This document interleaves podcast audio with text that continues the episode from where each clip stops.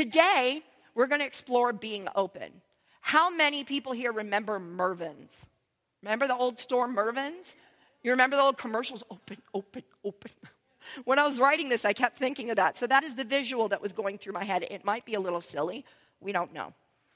When I say I'd like you to be open, we're talking about being open to new ideas, new possibilities, new understanding, and open to allowing the infinite, magnificent power of God, Spirit, divine intelligence, life, whatever you want to call it, letting it flow through you as by listening with your inner ear to your most perfect internal song. In fact, to quote a phrase that's been attributed to Ernest Holmes, today we are going to explore being open at the top to fully live. So this morning's question is are you open to the top at the top to fully live? It begins a new monthly series. Yes, it's February. We're beginning March today. Surprise. Um, it's beginning a new series for us based on Wayne Dyer's really powerful book, The 10 Secrets for Success and Inner Peace. Now, this book, which you wouldn't guess it by reading it, it was published several years before The Secret. Um, but its 10 secrets aren't really very secret anymore. They're wonderful keys to full and rich living. And of course, they're grounded in our new thought principles or ancient wisdom principles or universal spiritual principles, whatever you want to call them, principles that have been taught by the masters and mystics and prophets and sages of the ages, and which were espoused by the mothers and fathers of New Thought, such as Charles and Myrtle Fillmore and Ernest Holmes, and which are now being taught not only in New Thought centers, but in fundamental Christian churches, such as the Crystal Cathedral in California. That's kind of cool. I did not know that until I stumbled across it. So, in his book, 10 Secrets for Success and Inner Peace, Dyer puts his own unique spin on these ancient truths. And today we explore the first two secrets contained in the first two chapters. One, have a mind that is open. And two, don't die with your music or your song still in you. Now, the first time I read this book, it was part of a book club. And um, I remember several people in our group, we would read a chapter and then come back and discuss, and then read a chapter and come back and discuss. And several of the people in our group had a bit of a struggle with some of the things that Dyer says in this chapter. They had some strong opinions, and I remember one of the ladies saying, If you don't stand for something, you'll fall for everything.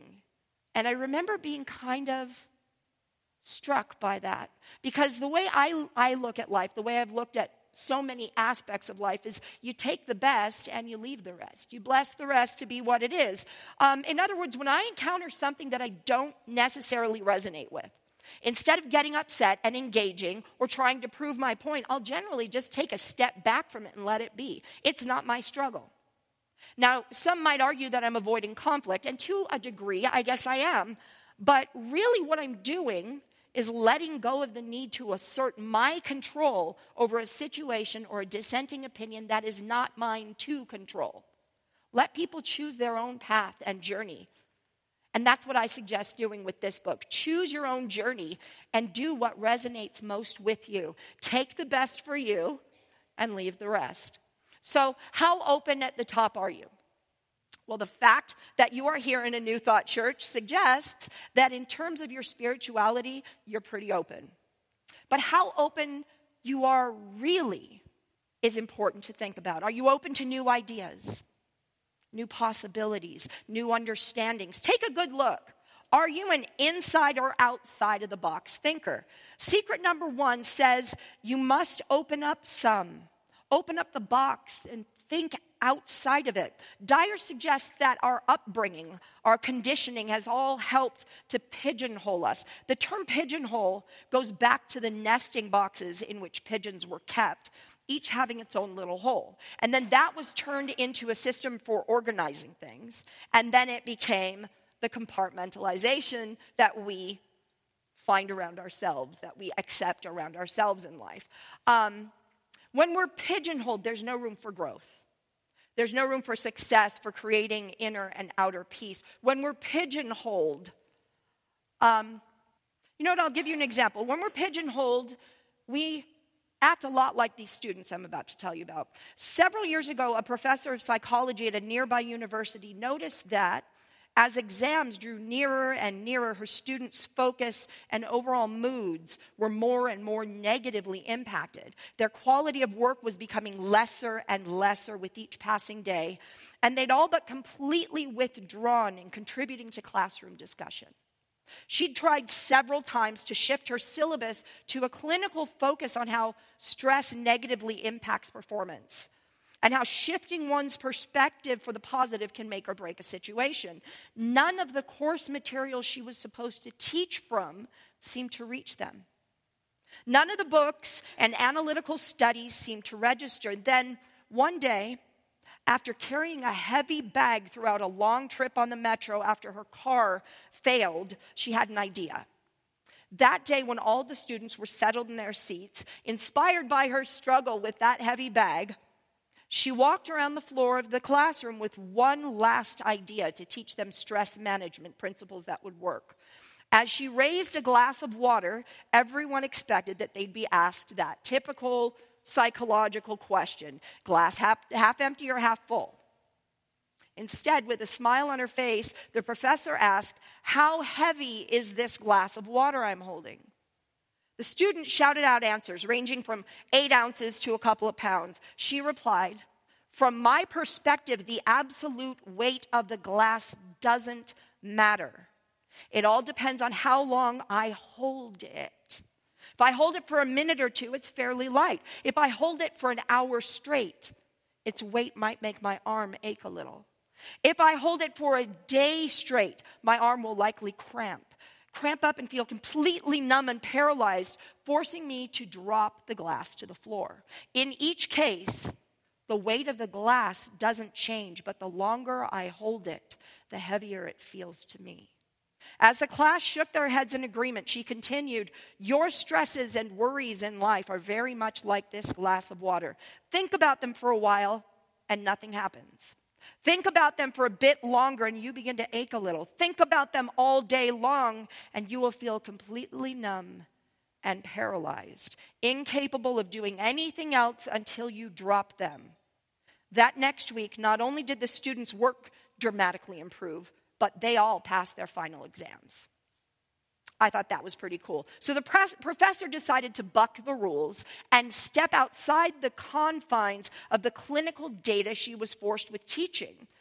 And she was able to reach those poor pigeonholed students in a way which effectively changed the way they operate. Think about our world 200 years ago. There's no electricity, no telephones, no fax machines. Remember those? No airplanes, no space travel, no cellular phones, and maybe that was a good thing, no computers, no internet. All of these things came into being because someone refused to be pigeonholed and thought outside the box, allowing limitless possibilities to unfold. I found this the other day, and I couldn't resist sharing it, and I'm going to try my best not to snort because it's funny. A computer, this is a, a computer poem for people over 40, that would be me. A computer was something on TV from a science fiction show of note.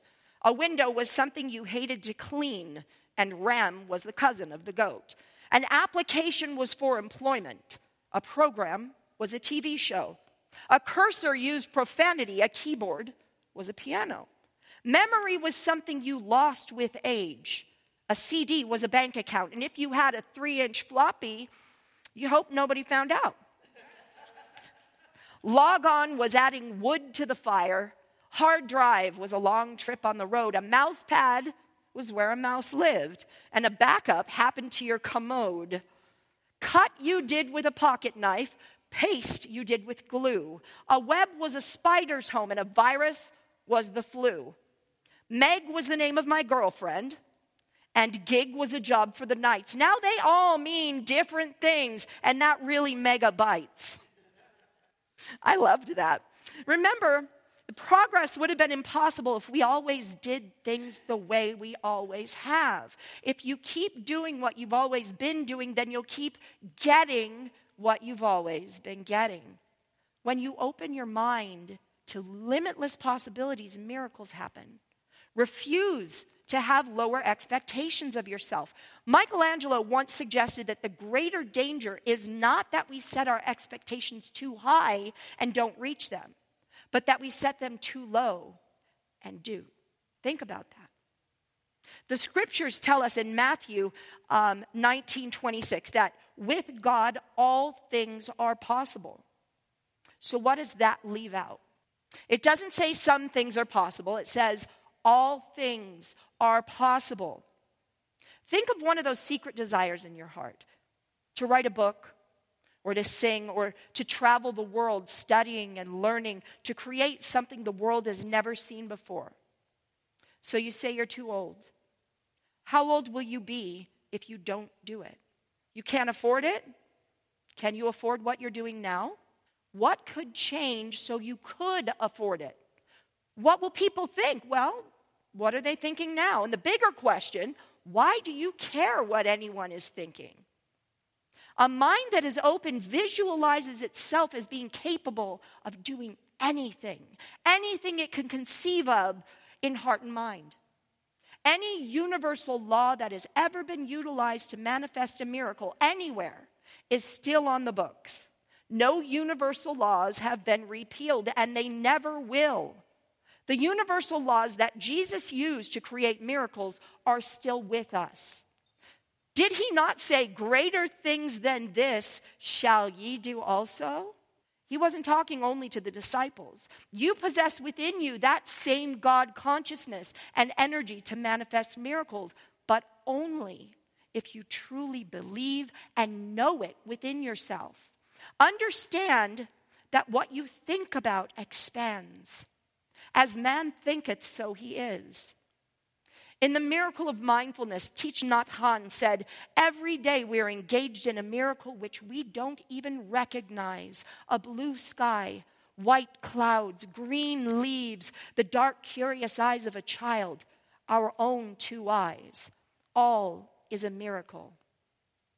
If you are operating inside a little box, you will, out of necessity, you will to act upon those closed minded thoughts, and you'll see evidence of your closed minded thinking everywhere. On the other hand, should you decide, and make no mistake about this, it is a choice. I know I go on about that, but this is a big one. Should you decide to have a mind that's open, that thinks outside of the box, then you'll act upon your own inner energy and you will be the creator as well as the recipient of miracles wherever you are. You will experience what Walt Whitman wrote to me every cubic inch of space is a miracle. Think about that. In The Science of Mind on page 293, Ernest Holmes says, I know I am now at the threshold of all good, wisdom, and truth.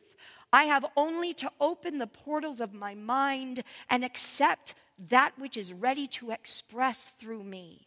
Now, to introduce uh, Secret 2, I want to share with you a story that is often told by author Alan Cohen, and it's one that resonates very deeply with me.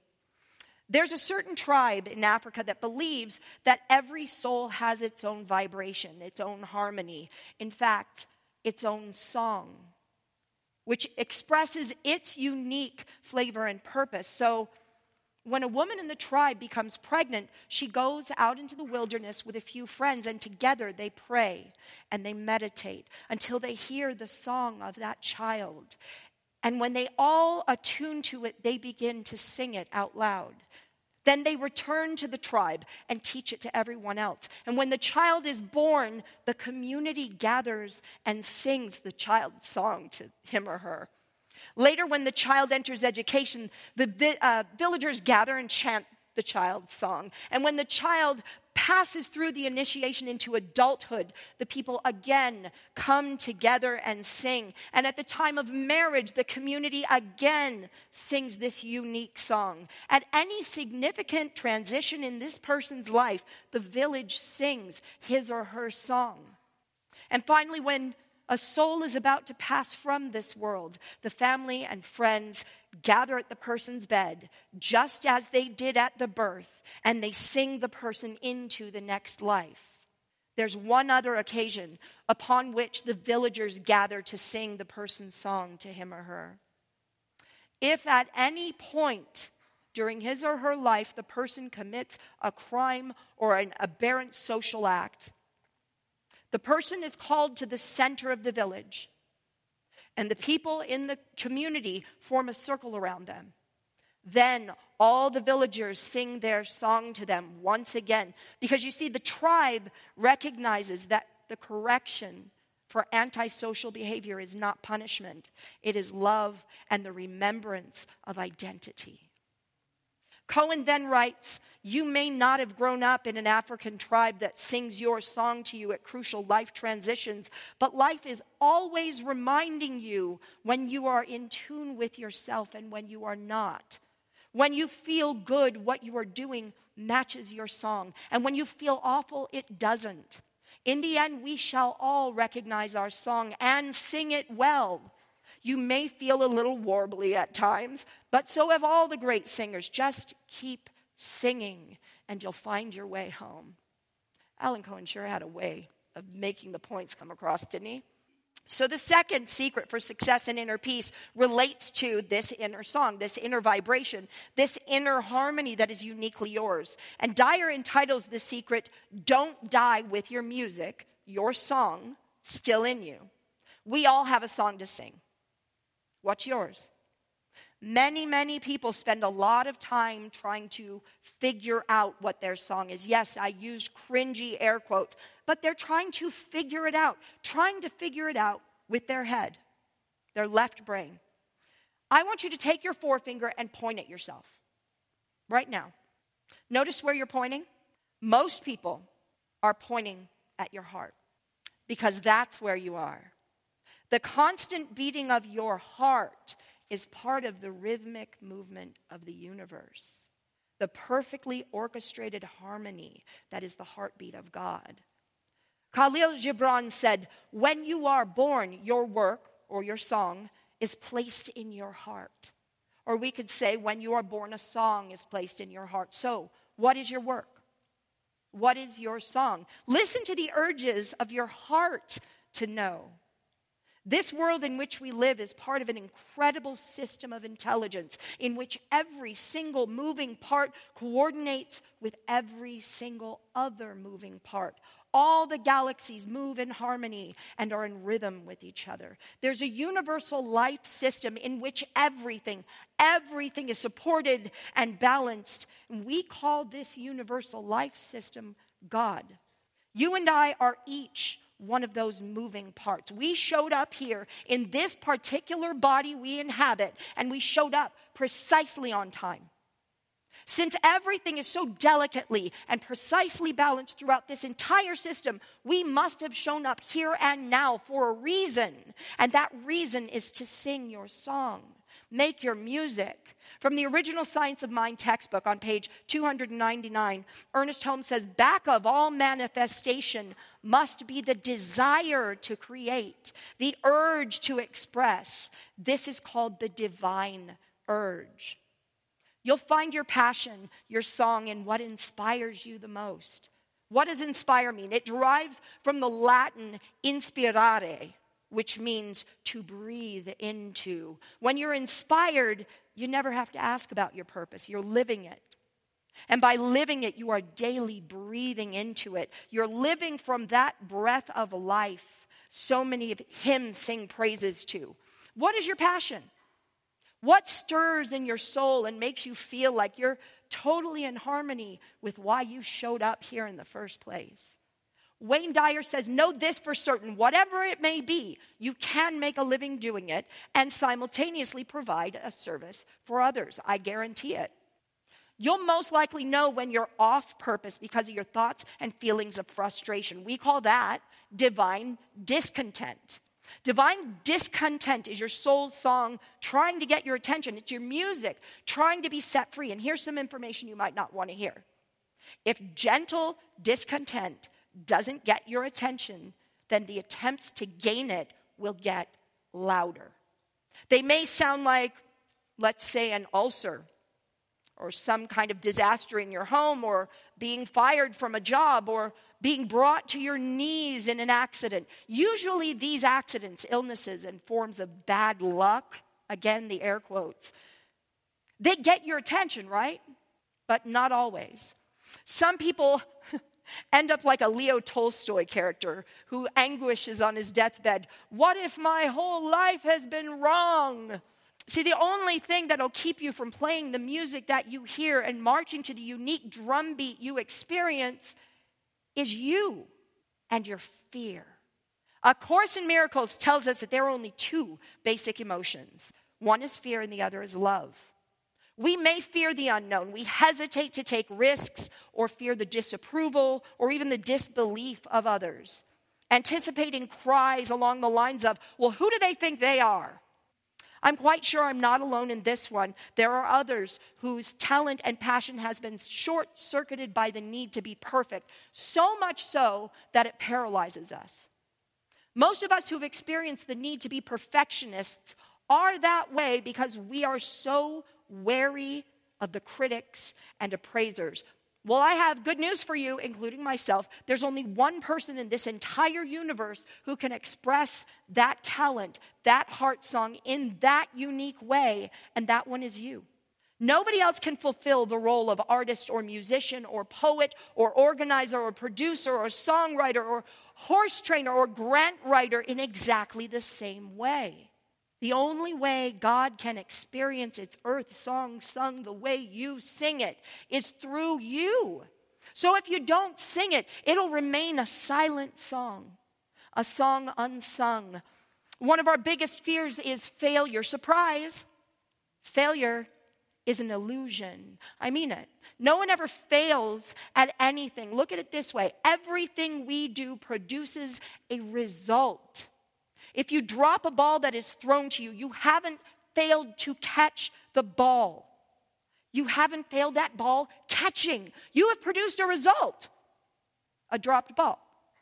Do you leave and moan about being a failure at catching a ball, or do you say throw it again? Ultimately, you're catching that ball every time. I know this is one I struggled with. And I did walk away, but you know what? I got there. Yes, I do remember the examples I write down. According to prosperity guru Edwene Gaines, there's only one word to say when we fail. It's the same word we use when a child is learning to walk and takes a spill. Oops. Failure is just a judgment, it's an opinion, and it stems from fear. And the antidote for fear is love love for yourself, love for your talent or passion, love for others and the world. There's an old English proverb which goes Fear knocked on the door, love answered, and no one was there. When you're filled with love, there's no place for fear. The music you hear inside you, urging you to take risks and follow your dreams, it's your intuitive connection to the song placed in your heart before your birth. Follow your right brain. Listen to how you feel. Weave your own unique magical dreams. You won't have to fear anything or anyone, and you'll never experience that terror of lying on your bed at the end of your life as it, as it draws near, saying, What if my whole life has been wrong? This isn't about age or station in life, this is about you being your authentic self, expressing as the God being you are. What is yours today? What is your heart urging you to do, to express? We're here to support and nurture that. That's our purpose here. So take a micro movement toward it this week or a giant movement. Just get things in motion. So this morning, my friends, take heed. Be open at the top to greater and greater and even greater possibilities for your life by thinking outside the box and Make today be the day you connect with your heart song, with your music, with your song. I'm going to leave you with the words of Mother Teresa, definitely an out of the box thinker who sang her own song. Life is an opportunity, benefit from it. Life is beauty, admire it. Life is bliss, taste it. Life is a dream, realize it. Life is a challenge, meet it. Life is a duty, complete it. Life is a game, play it. Life is a promise, fulfill it. Life is an adventure, dare it. Life is luck, make it. Life is too precious, do not destroy it. Life is life, live it with everything you have in you. Life is a song, sing it. Thank you.